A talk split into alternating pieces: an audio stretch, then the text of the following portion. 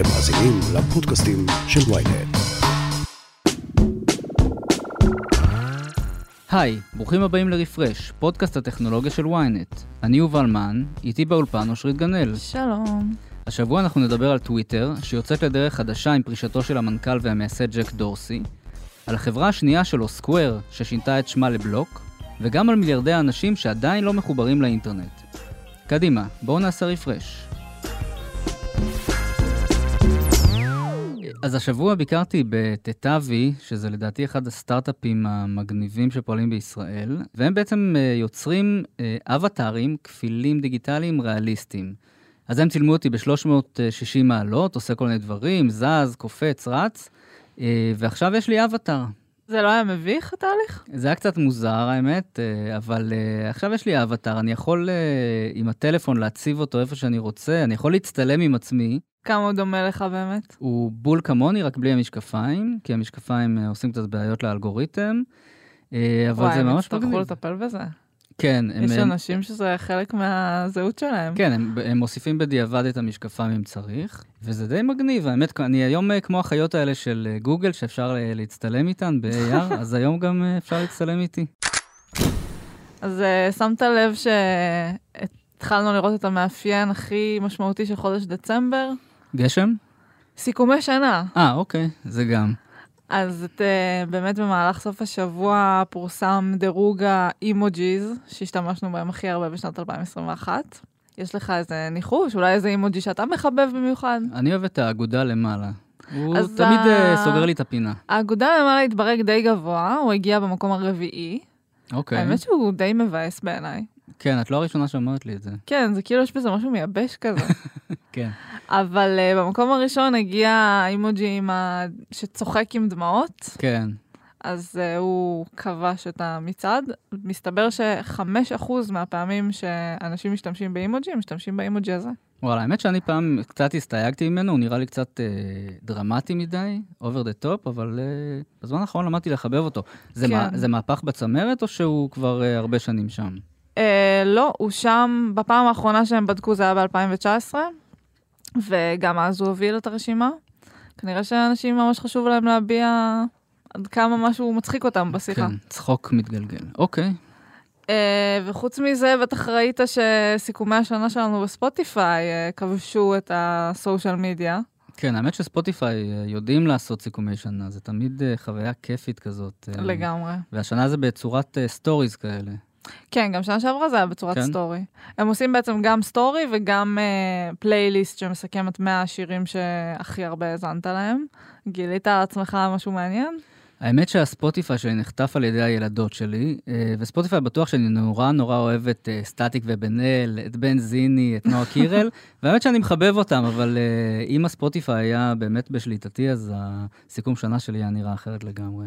אז האמת שזה מעניין שאתה אומר את זה, כי גם אצלי המקום הראשון בכלל היה שיר שאני פשוט נהנית להתאמן איתו, אבל זה לא משהו שאני מקשיבה לו ככה סתם לכיף. וזה מזכיר לי שיחה שהייתה לי פעם עם... פרנסואה פשט, שהוא אה, ראש מעבדת היצירה והטכנולוגיה של ספוטיפיי, אה, והוא אמר שלדעתו השיטות שבהן משתמשים היום בשביל להבין מה אנחנו אוהבים לשמוע הן מאוד פרימיטיביות. כי המדד היחיד הוא בעצם כמה האזנת למשהו. אבל יכול להיות שאתה מאזין למשהו רק כשאתה נוהג, יכול להיות שזה סתם ברקע ולא עשית, לא העברת את זה. אה, אז הוא אמר שצריך ניואנסים יותר אה, טובים בשביל להבין את זה. כן, מעניין. האמת שכן, זה לגמרי חוויה מגניבה, סיכום שנה של ספוטיפיי, אבל היה גם משהו די מבאס שהם עשו השנה. בשנה שעברה בעצם, אם רצית לשלוח למישהו את הפלייליסט של 100 השירים שהכי האזנת להם, ולקבל אולי את הפלייליסט שלו, וככה לגלות עוד מוזיקה חדשה, אז יכולת לעשות את זה. אה, והשנה אי אפשר לשתף את זה. באמת? משום מה שינו את זה, הם כן מאפשרים ליצור פלייליסט חדש עם אותם השירים, ואז לשתף אותו, אבל אני לא מבינה למה לסרבל משהו שעובד. ואם uh, ספוטיפיי באמת uh, בעיניי זה גאונות שיווקית, הדבר הזה שהם עושים הסיכום שנה, שככה כולם מתלהבים ממנו וזה שוטף את המדיות של כולנו, אז uh, נתקלתי בסיכום שנה שלדעתי קצת פחות מתאים לסוג הצריכה והאפליקציה, שזה היה ביאנגו דלי. האפליקציה שהיא בעצם סוג של מכולת אונליין, שמאפשרת לך להזמין מוצרים הביתה. שזה אמור להגיע תוך 15 דקות. זה מגיע די מהר, וואו. כן. השתמשתי בה בסך הכל שלוש פעמים, הם עשו לי סיכום שנה, סיפרו לי שהמוצר שהזמנתי הכי הרבה זה יוגורט יווני. אל תשאל כמה זמן לא התרגשתי ככה. וואו.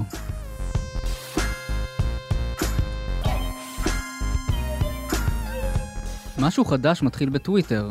אה, המייסד ג'ק דורסי סיים בשבוע שעבר קדנציה שנייה כמנכ"ל החברה, והעביר את השרביט לפרג אגרוואל, סמנכ"ל הטכנולוגיות האלמוני למדי, שיהפוך בקרוב לפנים החדשים של החברה.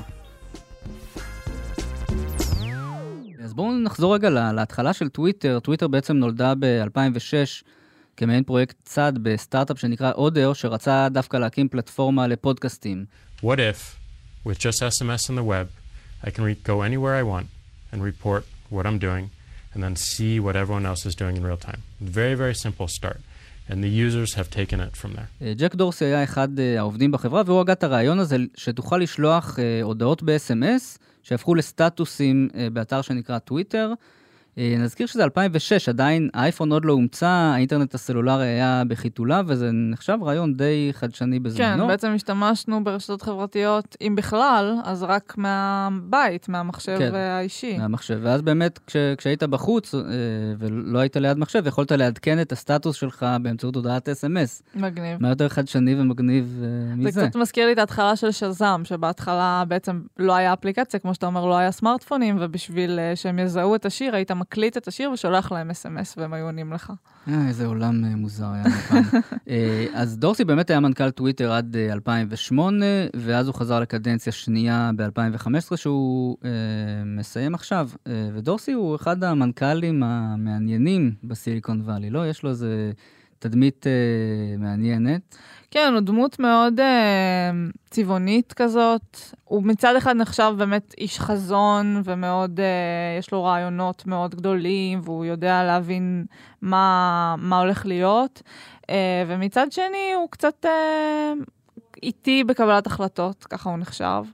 הוא היה מנכ"ל של טוויטר ובמקביל מנכ"ל של uh, חברה נוספת, שעד לאחרונה קראו לה סקוואר, עכשיו קוראים לה בלוק. Uh, זה היה מאוד שנוי במחלוקת, זה לא מאוד נהוג שאתה מנכ"ל בחצי משרה.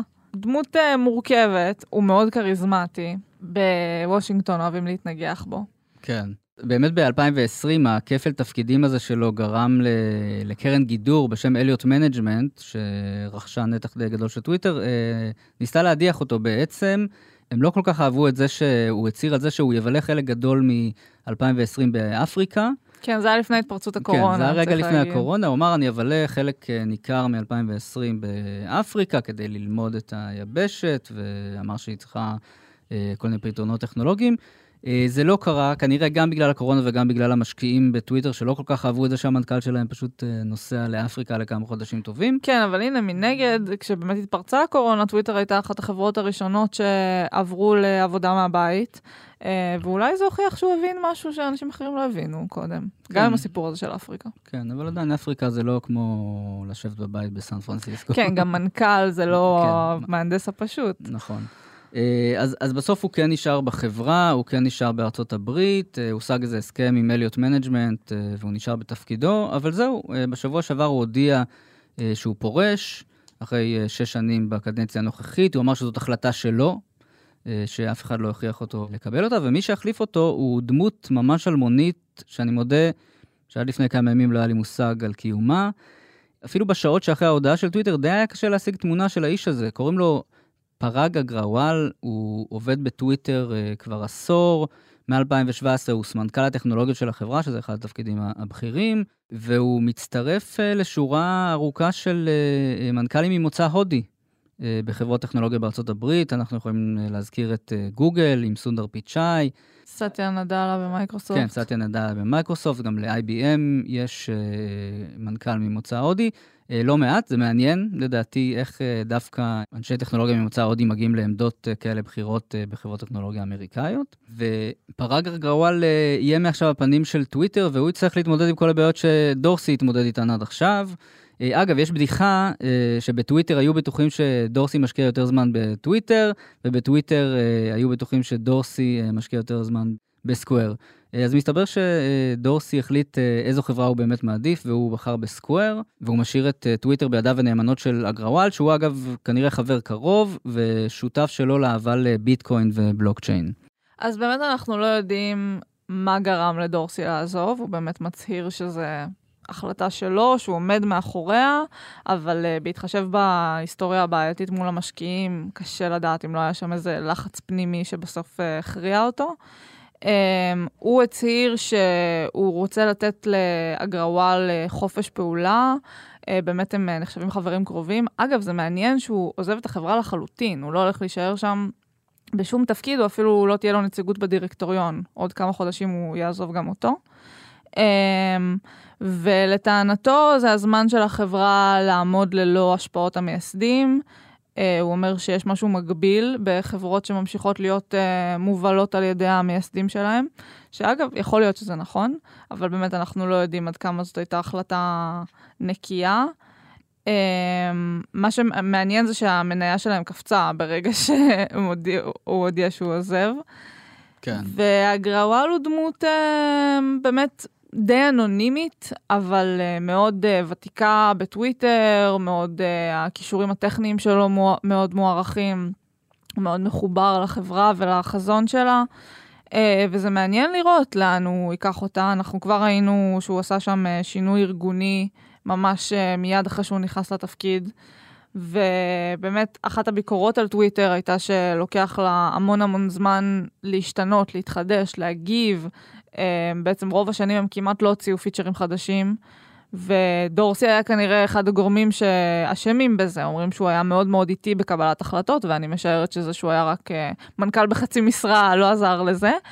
ועכשיו יכול להיות שאנחנו נראה פתאום איזשהו שינוי, גם השינוי הארגוני הזה שהוא עשה בצמרת החברה, הרעיון מאחוריו זה באמת להפוך ליעילים יותר ושהתפעול יותר יזרום. כן, באמת טוויטר לא השתנתה הרבה לאורך השנים. אחד השינויים הזכורים זה באמת שהם עברו מ-140 תווים בציוץ ל-280. טירוף. לפני כמה שנים, כן, מדהים.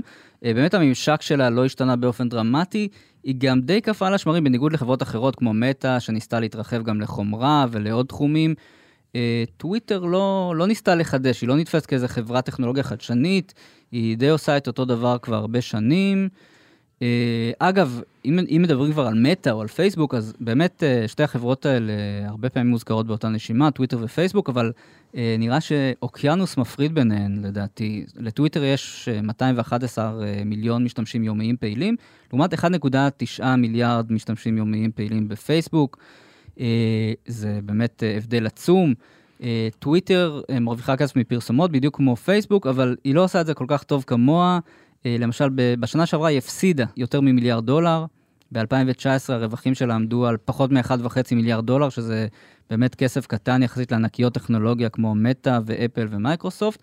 מצד שני, אה, זאת כן פלטפורמה מאוד חביבה אה, על, על עיתונאים, למשל, אנחנו רואים בארץ שהיא מאוד חביבה לברנז'ה, פוליטיקאים אוהבים לה, להעביר דרכה מסרים, אז היא קטנה, אבל עושה הרבה רעש לדעתי, נכון? קודם כל, אני חושבת שמזכירים אותה באותה נשימה כמו פייסבוק, כי לפייסבוק אין לה מתחרות בסדר גודל שלה. חוץ מאינסטגרם שהיא uh, שייכת לה. כן, אז uh, כשרוצים לדבר על uh, רשתות חברתיות, אתה מדבר על מה שיש, אבל כן, זה בשום אופן לא באותו קנה מידה.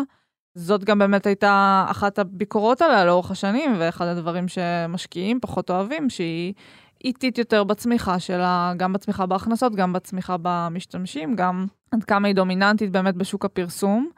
אה, וגם בחדשנות, בהתחדשות שדיברנו עליה, של אה, להוציא פיצ'רים חדשים ולהגיב לשוק.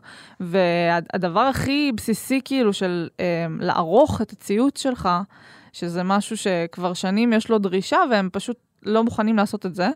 אמ, כי הם מפחדים שציוץ יהפוך לוויראלי, ואז פתאום תשנה אותו. אבל אוקיי, אולי אפשר לחשוב על דרכים להתמודד עם זה, אבל שאם עשית איזה שגיאת כתיב קטנה, לא תצטרך לכתוב הכל מחדש. כן, אפילו פייסבוק אה, מאפשרת היום לערוך את הפוסטים. נכון, כבר מזמן. כן.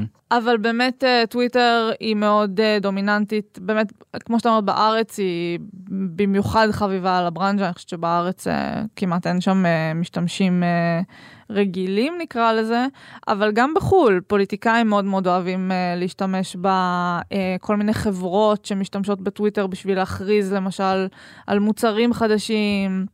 Uh, כן, יש לה כאילו משתמשים בפרופיל מאוד גבוה. כן. אה, אבל האיטיות הזאת שדיברנו עליה, נראה שהיא הולכת להשתנות. קודם כל, החברה הצהירה השנה שיש לה מטרות מאוד שאפתניות. היא רוצה להגיע ל-315 מיליון משתמשים יומיים עד סוף 2023, ולהכפיל את ההכנסות שלה, אה, שזה מאוד יומרני, אם את שואלת אותי. הדרך לשם כנראה רצופה בפיצ'רים חדשים, אנחנו ראינו בשנה האחרונה המון... המון uh, תכונות חדשות בטוויטר, למשל Spaces, שזה החדרי אודיו שהם שיבוט של קלאבהאוס. נכון. ראינו את Fleets, שזה uh, שיבוט של הסטורי, שמאז uh, היא ביטלה אותו גם, כנראה שזה לא הלך כל כך טוב. טוויטר uh, Blue, שזה סוג של מנוי פרימיום למשתמשים. Tip uh, Jar, שזה uh, מאפשר uh, לשלם, לתת איזה טיפ למשתמשים שאתה עוקב אחריהם. הם גם רכשו חברת ניוזלטרים בשם Revue, זאת אומרת, יש פה איזה בליץ. אה, של החברה שהיא מנסה כנראה למשוך עוד משתמשים וככה אה, למכור יותר פרסומות, להגדיל את ההכנסות. וגם לשמר אה, משתמשים קיימים. אני חושבת, למשל, אה, Revue, שזה באמת שירות ניוזלטרים, אה, מדברים על זה שטוויטר זה באמת מקום לטקסטים מאוד מאוד קצרים, אבל יש הרבה אנשי תוכן שמשתמשים בפלטפורמה הזאת, ובסוף רוצים להשתמש בקהל שהם יצרו אה, ולעשות לו איזושהי מוניטיזציה. אז אה, זה למשל אה, דרך לעשות את זה. אבל מעניין באמת, לי זה קצת מרגיש כמו איזה משבר אישיות, אני לא יודעת. אה, היה להם באמת, אה, בשנה האחרונה זה היה פיצ'ר אחרי פיצ'ר אחרי פיצ'ר. Uh, מעניין באמת מה יהיה עכשיו תחת המנהיגות החדשה ולאן נראה את זה הולך. כן, אגב, אחד הפרויקטים המעניינים בטוויטר זה פרויקט Bluesky, זה איזשהו ניסיון, שזה היה בייבי של דורסי, וגם של אגרוואל כנראה, ניסיון לפתח פרוטוקול לרשת חברתית מבוזרת, מבוססת בלוקצ'יין, שבסופו ישמש גם את טוויטר עצמה. אה, אז אה, אגרוואל כנראה אה, ימשיך לקחת את טוויטר לכיוון הזה. כמו שאמרת, בסוף השבוע הוא הודיע כבר על איזה שינוי מבני בחברה, שני מנהלים בכירים יעזבו, הוא הכריז על תפקיד חדש, טייטל חדש בשם General Manager, שהוא יכניס לראשונה לחברה. והוא עושה את כל זה כדי לקדם נסיעה באחריות, מהירות ויעילות תפעולית. זאת אומרת, יש פה איזה מסר, אני רוצה להתחיל להזיז דברים מהר. אה, ובקרוב נראה כמה מהר זה זז בשביל טוויטר. כן, אני חושבת שהוא דמות מעניינת, אה, אנחנו באמת לא יודעים עליו המון, אבל uh, הוא ממש צמח מתוך החברה, הוא התחיל שם כמהנדס מן המניין והתקדם בסולם הדרגות עד שהוא הגיע להיות סמנכ"ל הטכנולוגיות והיום המנכ"ל.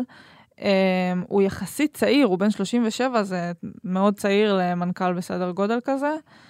וכן, נראה לי שזה יהיה מעניין לעקוב ולראות uh, לאן זה הולך. אגב, uh, יש פה איזושהי מגמה של uh, מנכ"לים מייסדים שעוזבים את החברות שהם הקימו. אנחנו רואים את זה עם דורסי, ראינו את זה עם בזוס, שעזב את תפקידו כמנכ"ל אמזון. בניוף בסיילספורס לאחרונה ויתר על הוא, זאת אומרת, הוא נשאר מנכ"ל, אבל הוא חולק את התפקיד עם uh, ברט uh, טיילור, שאגב, הופך עכשיו גם ל... ליו"ר של הדירקטוריון של בטוויטר. טוויטר, כן. גם איתו דיברתי פעם, אגב. וואלה. Uh, הוא דמות סופר מעניינת, הוא הבן אדם שהמציא את הלייק בפייסבוק. הוא גם uh, היה בין המייסדים של Google Maps, הוא באמת עבד בחברות uh, פרופיל מאוד גבוה, וגם הקים סטארט-אפים מאוד מעניינים. Uh, בן אדם מאוד מרשים. אה, אנחנו ראינו את גייטס בשנה האחרונה עוזב את הדירקטוריון של אה, מייקרוסופט, וגם המנכ"ל של בייטדנס, חברת האם של טיק טוק, אה, ז'אנג ימינג, הוא הולך להפסיק בקרוב להיות מנכ"ל החברה, והוא אמר דברים קצת דומים לדעתי לדברים של דורסי, הוא אמר שהוא דואג מהמשך ההסתמכות על רעיונות העבר שלו. מי שבולט לרעה בנוף הזה זה צוקרברג, שכמו שאנחנו יודעים הוא לא רק מנכ"ל מטא, הוא גם uh, יו"ר מטא, והוא שולט ברוב זכויות ההצבעה בדירקטוריון. אי ובעצם, אפשר להדיח אותו. כן, אי אפשר להדיח אותו, אי אפשר לאתגר אותו אפילו, uh, והוא לא עושה סימנים שהוא מתכוון לזוז. כן, אבל בניגוד לדורסי הוא כן מצליח uh, להצעיד את החברה שלו קדימה uh, ולהרוויח המון המון המון כסף בשביל המשקיעים. נראה שבינתיים הם מרוצים. אבל גם לעשות הרבה בעיות. כן, אבל למשקיעים יותר אכפת מהכסף.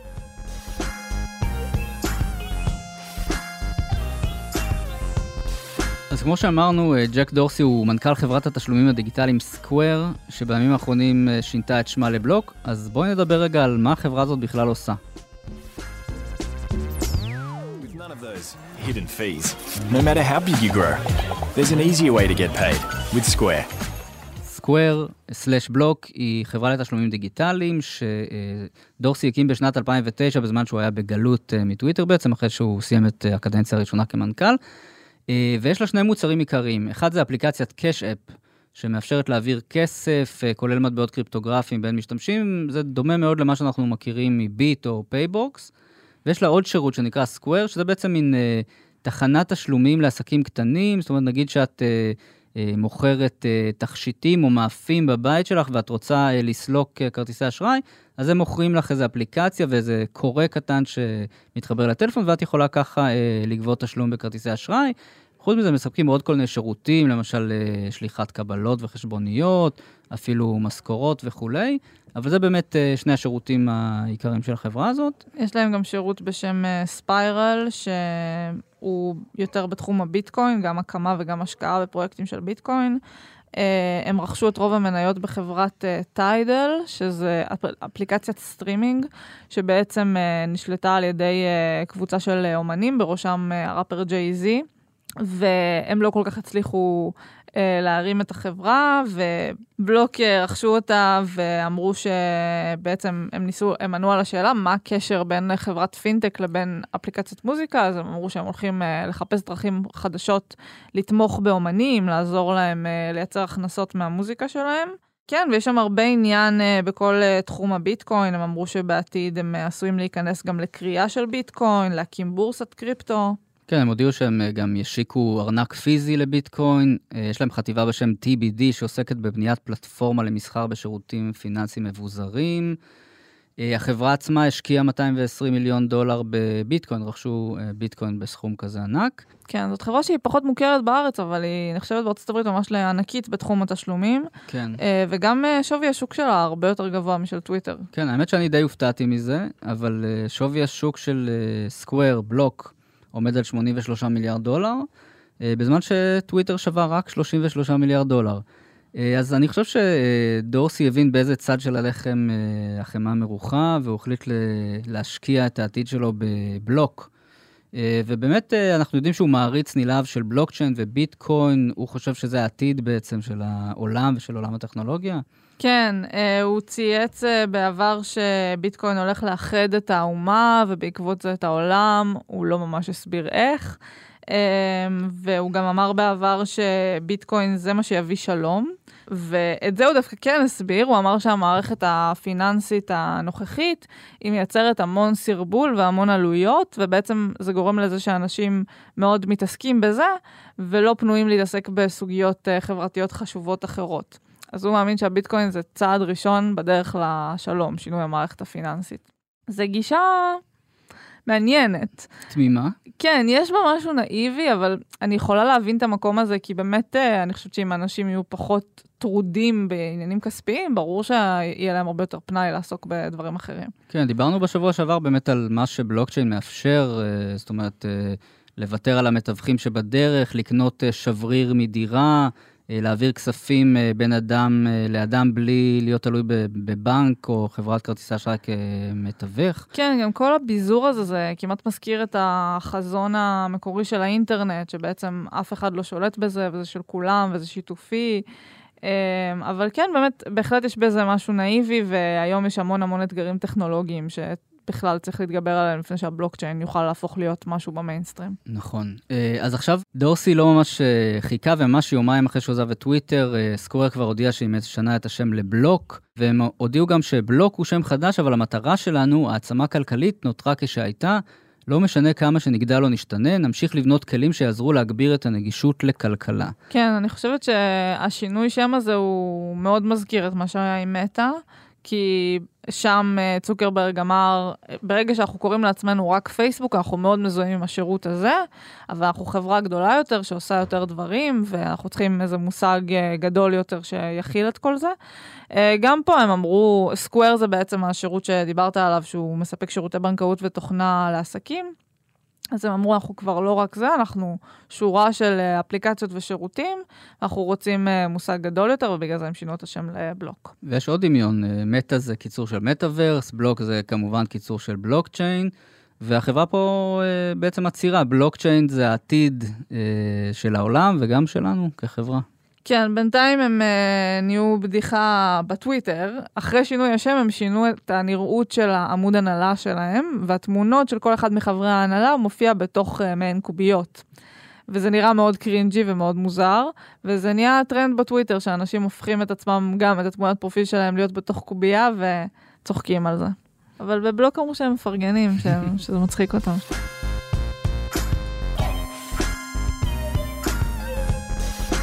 אני חייב להודות שהנתון הבא די הפתיע אותי. לפי דוח של האו"ם, 37% מהאוכלוסייה בעולם מעולם לא השתמשה באינטרנט. מדובר ב-2.9 מיליארד בני אדם שמעולם לא קראו או שלחו מייל, לא עשו חיפוש בגוגל, וכמובן שאין להם סמארטפון. אז מאחורי הדוח הזה בעצם עומד אה, איגוד הטלקומוניקציה הבינלאומי, שהוא סוכנות של האו"ם, ולמרות הנתון הדי מפתיע ומדאיג הזה, על 37% שלא מחוברים לאינטרנט, דווקא הקורונה הובילה לזינוק של 10% אה, בחיבור לאינטרנט. כן, שזה הזינוק הכי גדול מזה עשור. זה באמת נתון די מטורף, ש-37% אה, מעולם לא היו אונליין, אה, רובם כמובן ממדינות מתפתחות. אגב, צריך לשים לב שגם משתמשים ממדינות מתפתחות שכן התחברו, בדוח מצוין שהרבה פעמים מדובר בחיבור באיכות מאוד נמוכה, או שהם מתחברים לעיתים מאוד רחוקות, זאת אומרת, זה לא מה שאנחנו מכירים ומדמיינים כאן כשאנחנו חושבים על uh, לגלוש באינטרנט. כן, אנחנו גם uh, מגלים מהדוח הזה שנשים מחוברות לאינטרנט פחות מגברים.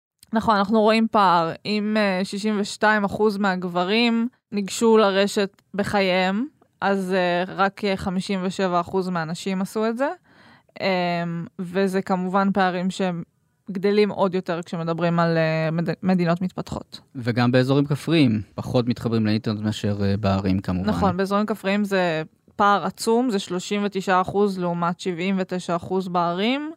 Uh, אנחנו רואים פער גם uh, מבחינה גילאית, שזה לא כל כך מפתיע. בעצם 71% מגילאי 15 עד 24 ניגשו לאינטרנט במהלך חייהם, לעומת uh, 57% בשאר קבוצות הגיל. ושוב, בעצם כל הפערים האלה, גם המגדרי, גם הגילאי וגם כפר לעומת עיר, הם מחריפים כשאנחנו מסתכלים על מדינות מתפתחות בלבד. כן, זה, וזה די מדהים, צריך להגיד, לאנשים האלה אין נגישות למידע כמו שלנו יש.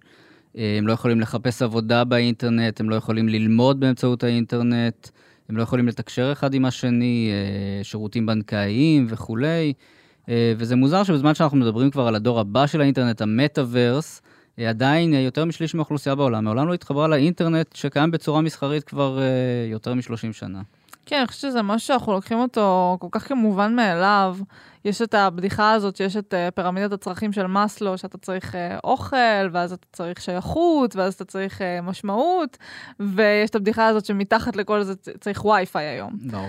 זה חלק בלתי נפרד מהחיים שלנו, ובאמת אני חושבת שעוד לפני שמגיעים למטאוורס, באמת הכל נהיה הרבה יותר דיגיטלי, במיוחד אם אנחנו מסתכלים על הקורונה שנתנה קפיצה שכאילו אנחנו, אולי הייתה צריכה לקרות במשך כמה שנים, או אפילו במשך עשור, פתאום הרבה יותר שירותים נהיו נגישים בצורה דיגיטלית, וחינוך, ושורה של uh, דברים, תחומי uh, חיים שלנו שנהיו הרבה יותר דיגיטליים. וכן, זה אנשים שאפילו לא יודעים מה זה, אפילו לא התחברו מעולם. כן, אז מה עושים עם הבעיה הזאת? Uh, ענקיות הטכנולוגיה מנסות...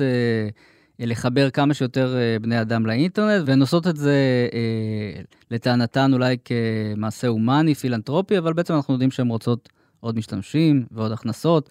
יש פה 2.9 אה, מיליארד בני אדם שיכולים להניב להם לא מעט כספים. אז באמת אנחנו רואים שפייסבוק וגוגל פורסות כבלים תת-ימיים ברחבי העולם, למשל באפריקה ודרום מזרח אסיה. לאלפאבית, החברה האם של גוגל, היה פרויקט נורא מעניין שנקרא לון, הם ניסו uh, בעצם להביא אינטרנט למקומות מרוחקים באמצעות כדורים פורחים שעפים בסטרטוספירה וככה משדרים אינטרנט uh, למטה, אבל הפרויקט הזה נסגר בתחילת השנה בגלל uh, קשיים כלכליים. Uh, לפייסבוק היה פרויקט לחיבור לאינטרנט באמצעות uh, לוויינים, אבל היא מכרה אותו לאמזון השנה. עוד חברה שתשמח לראות uh, עוד כמה מיליארדים מתחברים לאינטרנט.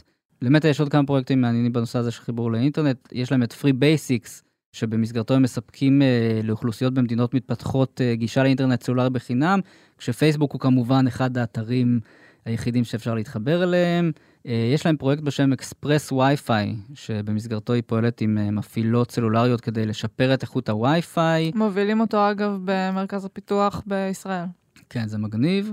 יש גם פרויקט מעניין אה, של אילון מאסק שנקרא Starlink, זה שייך לחברת SpaceX. חברת החלל שלו. כן, חברת החלל שלו, שהיא גם מספקת אה, חיבור לאינטרנט באמצעות לוויינים, אה, והיא אמורה להגיע לאפריקה בקרוב. הבעיה שזה שירות נורא יקר, אה, הוא עולה 99 דולר לחודש, אה, שזה לא כולל אה, תשלום חד פעמי של 500 שקלים על החומרה שמגיעה איתו. אם הוא רוצה להיכנס לאפריקה, הוא יצטרך לה, להציע את השירות הזה במחירים הרבה הרבה יותר זולים, כי אני לא רואה שם הרבה אנשים משלמים 99 דולר לחודש. זה נקודה חשובה שאתה מעלה, כי גם בדוח הזה של האו"ם בעצם מציינים שבאופן תיאורטי, כבר היום 95% מאוכלוסיית העולם יכולה להתחבר לאינטרנט. אמנם מדובר ברשתות מובייל שהן לא בהכרח הכי מתקדמות, זה יכול להיות 3G או 4G, אבל התשתית קיימת. Uh, הבעיה היא, באמת, יש שורה של בעיות שמונעות מהם לעשות את זה. אחד זה המחיר. באמת, הרבה פעמים דווקא במדינות מתפתחות זה שירותים שהם מאוד יקרים, או יקרים בהשוואה להכנסה של משפחה. Uh, ומעבר לזה, יש בעיות uh, אחרות של נגישות, כמו קודם כל כישורים. אתה צריך כישורים דיגיטליים, אתה צריך בכלל להבין מה זה יכול לתת לך ולמה שתרצה לעשות את זה. אתה לקנות מכשיר לדעת... מסוים, אתה צריך מחשב או טלפון או טאבלט, שזה אתה, גם לא זול. כן, אתה צריך לדעת קרוא וכתוב. כן. אמ, שזה גם בעיה שהרבה אנשים שם אין להם את הכישורים האלה. ואנגלית, uh, כמובן. ונכון, וגם אם אתה כבר יודע קרוא וכתוב, אז הרבה פעמים אין תכנים בשפות המקומיות.